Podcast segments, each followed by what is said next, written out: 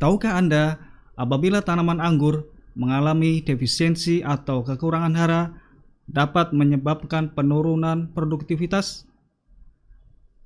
Ah, pada kesempatan kali ini saya akan membahas mengenai 5 defisiensi hara utama pada tanaman anggur.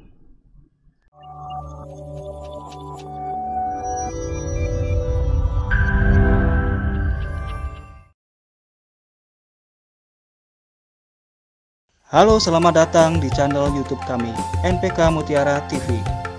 Di channel ini, Anda akan mendapatkan informasi dan edukasi seputar pertanian, khususnya nutrisi tanaman. Tonton video-video kami, jangan lupa like video kami, subscribe, dan pentung tanda loncengnya untuk terus mendapat update dari kami.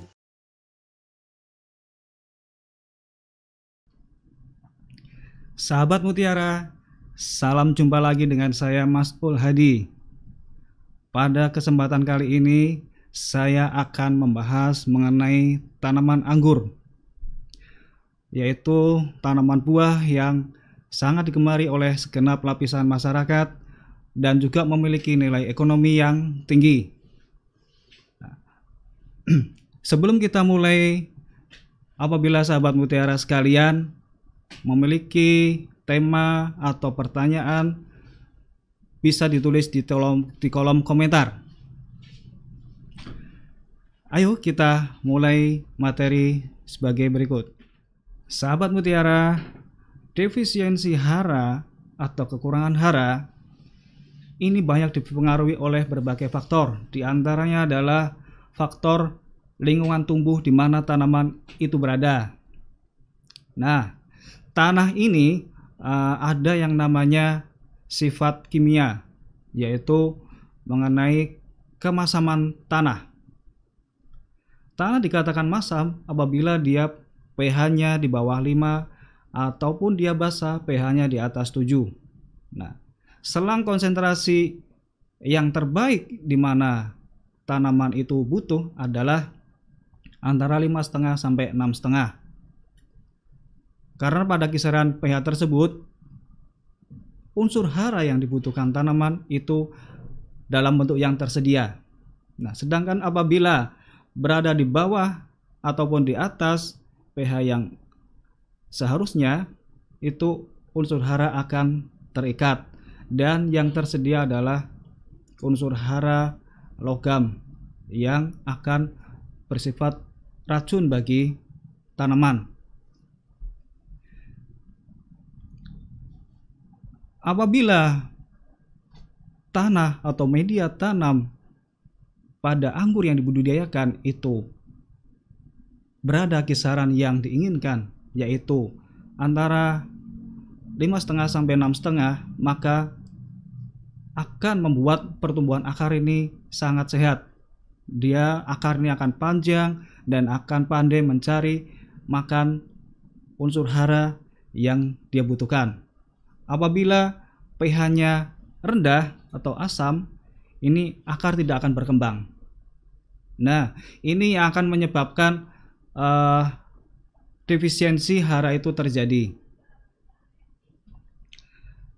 Selain itu, ada juga interaksi antara hara yang satu dengan hara yang lain yang mungkin tidak kita sadari kita berikan, berikan secara berlebihan salah satu unsur hara sehingga akan menekan penyerapan hara yang lain.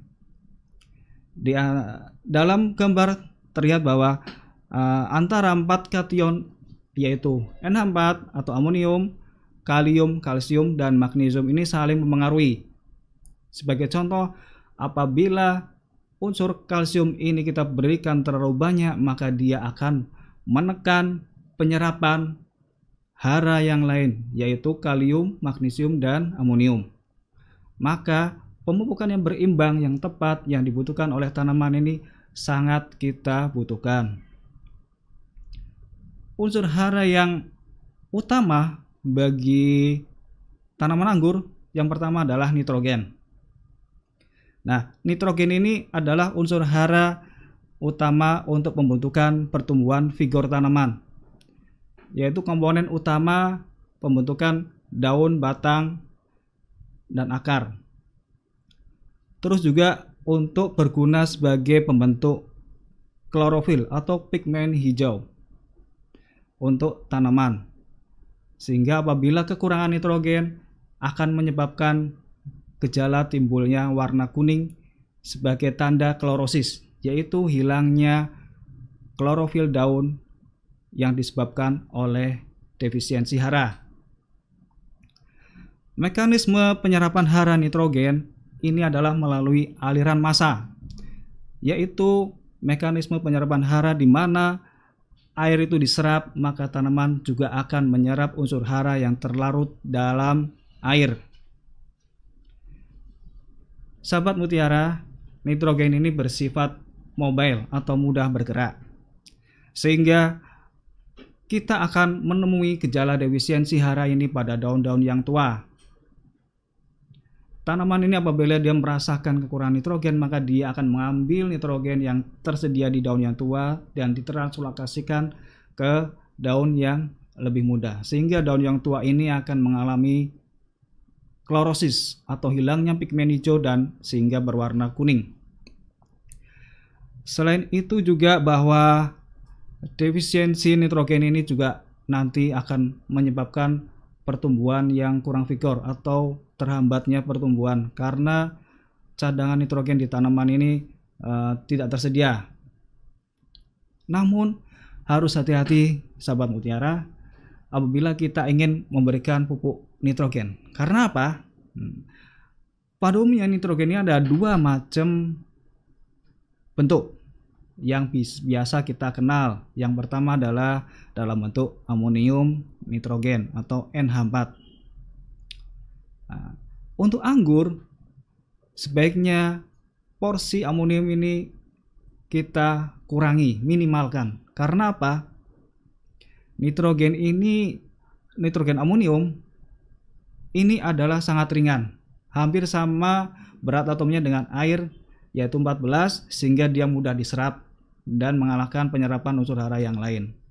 Apabila kita berikan dalam porsi yang banyak, uh, nitrogen amonium akan membentuk sel-sel raksasa yang berisi uh, air sehingga uh, apabila cuaca tidak menentu, panas, hujan itu sel ini tentunya tidak kuat akan pecah sehingga masuklah yang namanya spora jamur dan juga nanti akan menyebabkan daya simpan hasil panen buah anggur yang kita panen ini tidak akan lama. Bentuk nitrogen apa yang tepat yaitu bentuk nitrogen dalam bentuk nitrat atau NO3.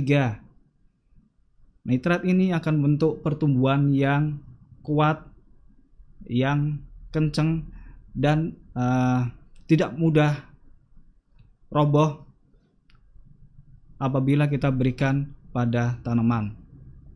Nah, sumber pupuk nitrogen nitrat ini apabila kita berikan untuk tabur kita bisa berikan uh, adalah pupuk karate plus boroni sedangkan untuk pupuk yang semprot kita bisa berikan berupa pupuk kalinitra atau kalium nitrat atau bisa juga dengan menggunakan pupuk kalnit atau kalsium nitrat dosis untuk foliar kita berikan 2 3 gram per liter Nah, sahabat mutiara, nah ini adalah unsur fosfat. Unsur fosfat ini adalah unsur kedua yang penting bagi tanaman anggur. Fosfat ini penting adalah karena dia sumber energi. Dia pembentuk uh, adenosin trifosfat untuk energi dalam tanaman. Fosfat ini juga berfungsi untuk pematangan, kemasakan, terus pembentukan akar dan juga yang terpenting adalah untuk merangsang pembentukan bunga. Nah, mekanisme penyerapan fosfat ini lebih besar, lebih condong melalui difusi. Difusi ini artinya adalah e, perpindahan dari konsentrasi yang tinggi ke konsentrasi yang lebih rendah. Jadi apabila kita ingin memberikan pupuk fosfat untuk di dalam uh, melalui tabur pada baiknya kita jenuhkan dulu sekitar perakaran sehingga akan naik konsentrasinya. Nah, itu akan diserap oleh tanaman. Unsur fosfat ini juga unsur yang mobile atau mudah bergerak. Sehingga gejala defisiensi haranya, kekurangan hara, ini akan terlihat pada daun yang tua.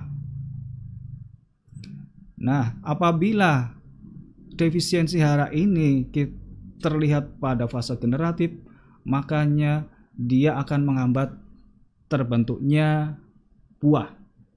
Ya. Buah yang terbentuk dari proses pembungaan yang tidak sempurna sehingga buah yang terbentuk pun akan sedikit dan tentunya akan mengurangi hasil panen pada waktu kita ya, yang nantinya kita akan panen ya sahabat mutiara jadi fosfat ini uh, akan sangat mempengaruhi hasil produksi kita. Karena fungsi yang terpenting untuk anggur ini adalah untuk pembentukan bunga.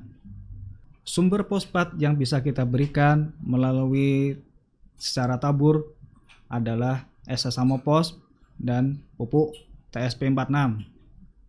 Sedangkan apabila kita mau memberikan uh, secara foliar untuk fase generatif kita pakai MKP atau monokalium fosfat, sedangkan untuk fase vegetatif kita memakai MAP atau monoamonium fosfat dengan dosis 2 3 gram per liter.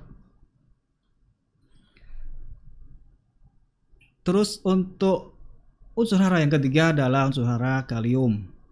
Unsur hara kalium ini adalah yang memiliki porsi yang terbesar dibanding unsur hara yang lain yang dibutuhkan oleh tanaman anggur.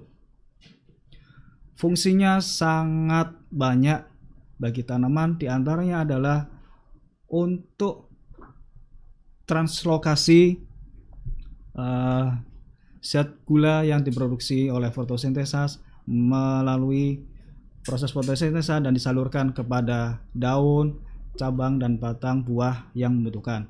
Selain itu juga Kalium ini berpengaruh terhadap membuka menutupnya stomata.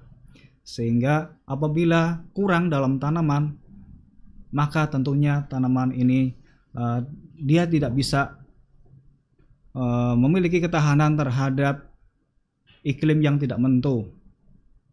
Karena uh, proses di mana kalium ini dibutuhkan dia tidak tersedia. Fungsi kalium berikutnya adalah untuk memperbaiki cita rasa, yaitu menaikkan kadar kemanisan dalam buah anggur. Warna yang mengkilat, warna yang cerah itu juga dipengaruhi oleh asupan unsur kalium yang diberikan kepada tanaman tersebut. Unsur kalium ini uh, mekanisme penyerapannya sebagian besar adalah melalui proses difusi. Unsur kalium adalah unsur hara yang mobile atau mudah bergerak sehingga gejala defisiensinya dapat kita temui pada daun yang tua. Apabila tanaman anggur yang kita budidayakan itu mengalami defisiensi hara kalium, maka daun yang tua ini pada pinggirnya akan mengalami nekrosis atau rusaknya jaringan tanaman. Ya, seperti warna terbakar di pinggirnya. Kemudian apabila terjadi pada defisiensi pada saat generatif saat pembuahan warna buah ini tidak akan cerah. Seperti di gambar ya. Ini uh, buah yang sebelah kanan kita aplikasikan pupuk kalium yang cukup maka memiliki warna yang uh, merahnya menyala sedangkan yang sebelah kiri ini dia akan pucat karena pemberian kaliumnya itu kurang. Sehingga sahabat mutiara uh, pemberian kalium ini untuk tanaman anggur ini sangat berpengaruh signifikan sekali pada hasil produksi kita nantinya. Namun ada baiknya kita berikan pupuk kalium ini yang bebas klor. Karena Tanaman anggur adalah salah satu tanaman yang sensitif terhadap klor. Apabila klor ini kita masukkan secara berlebihan kepada tanaman anggur, maka kandungan air dalam buah ini juga akan semakin banyak dan mengurangi kadar kemanisan tentunya. Nah, sumber pupuk yang bebas klor di antaranya untuk pupuk yang tabur adalah pupuk sumber kali butir. Nah, sedangkan apabila untuk foliar, cara foliar, kita bisa memberikan pupuk kali nitra, kalium nitrat, atau juga pupuk SOP, yaitu pupuk yang bebas klor, di mana kaliumnya bersumber dari kalium sulfat. Dengan dosis apabila disemprotkan kita memakai dosis yaitu 2-3 gram per liter. Unsur hara yang keempat adalah unsur hara kalsium. Unsur hara kalsium ini uh, sangat penting terutama untuk membentukkan dinding sel yang lebih kuat dan juga untuk membentuk pucuk-pucuk ya, pucuk-pucuk tanaman anggur yang sehat. Juga untuk perakaran yang sehat pula. Unsur hara kalsium ini diserap oleh tanaman sebagian besar melalui aliran massa. Tanaman akan menyerap kalsium ini bersamaan dengan air yang diserap. Apabila tanaman kita kekurangan air, maka meskipun kalium, kalsium ini tersedia, dia juga akan uh, terhambat penyerapannya. Satu lagi bahwa kalsium ini juga dipengaruhi oleh cahaya matahari, sahabat mutiara, sehingga apabila cahaya matahari ini intensitasnya kurang, terutama di musim penghujan atau banyak mengalami mendung, maka meskipun dia tersedia, dia tidak akan bisa diserap oleh tanaman. Nah, gejala defisiensi hara pada kalsium ini terutama terlihat pada kualitas buahnya. Tanaman buah anggur ini ya, dia akan mengalami pecah buah. Karena dinding sel ini yang dilapisi oleh kalsium, di mana kalsium itu eh, kurang jumlah yang dibutuhkan, maka dia akan crack atau pecah. Bagaimana cara mengantisipasinya? Karena unsur hara kalsium ini adalah salah satu unsur hara yang immobile atau tidak mudah bergerak, sahabat mutiara, makanya harus kita berikan langsung ke sasarannya, yaitu dengan cara disemprotkan ke pentil buah sejak dini. Untuk selang konsentrasi bisa kita pakai antara 1 sampai 2 gram per liter. Kita semprotkan rutin bisa satu minggu sekali ke pentil buah supaya kandungan kalsium dalam buah itu cukup dan dia tidak akan mengalami pecah buah. Sumber pupuk untuk kalsium yang tabur bisa kita peroleh dari pupuk karate plus boroni. Nah, sedangkan untuk yang foliar atau semprot kita bisa memakai pupuk kalnit atau kalsium nitrat. Unsur hara yang kelima yang utama bagi tanaman anggur adalah unsur hara magnesium. Magnesium ini adalah bahan komponen utama untuk pembentukan klorofil. Dia juga akan membantu penyerapan unsur hara yang lain yaitu fosfat dan kalium. Terus juga untuk menaikkan kadar kemanisan, kadar vitamin C dalam buah. Unsur hara magnesium ini unsur hara yang termasuk yang mobile atau mudah bergerak. Jadi, gejala defisiensi haranya itu akan terlihat pada daun yang tua sampai menengah, di mana ditandai bahwa di pinggiran daun itu akan berwarna kuning sebagai tanda bahwa klorofil atau pigmen hijau dalam daun ini dia berkurang. Tentunya apabila jumlah klorofil dalam daun ini berkurang karena defisiensi hara magnesium itu akan berpengaruh terhadap uh, hasil asimilat yang dihasilkan oleh tanaman tersebut sehingga produksi buah pun akan berkurang. Nah, untuk mengantisipasinya, kita bisa memberikan pupuk dengan kandungan magnesium yang cukup. Untuk tabur bisa kita berikan pupuk subur kali butir dan untuk yang semprot bisa kita berikan pupuk Mag-S atau magnesium sulfur dengan dosis 2-3 gram per liter. Sahabat Mutiara, inilah media sosial kami. Silakan subscribe dan pentung tanda lonceng pada channel YouTube kami NPK Mutiara TV. Gabung dan berdiskusi di Telegram komunitas NPK Mutiara. Kunjungi website www.npkmutiara.com, follow Instagram Maroke Tetap Jaya dan likes Facebook Maroke Tetap Jaya. Jadi sahabat Mutiara, itu tadi adalah pemaparan mengenai defisiensi hara utama untuk tanaman anggur, yaitu mengenai nitrogen, fosfat, kalium, kalsium, dan magnesium. Defisiensi hara ini bisa terjadi apabila lingkungan di mana tanaman itu tumbuh kurang mendukung.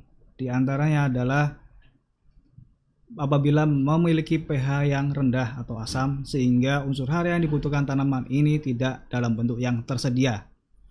Maka dengan cara disemprotkan secara foliar pupuk yang mengandung unsur hara yang dibutuhkan ini maka tanaman akan lebih cepat pemulihannya dari defisiensi kekurangan hara.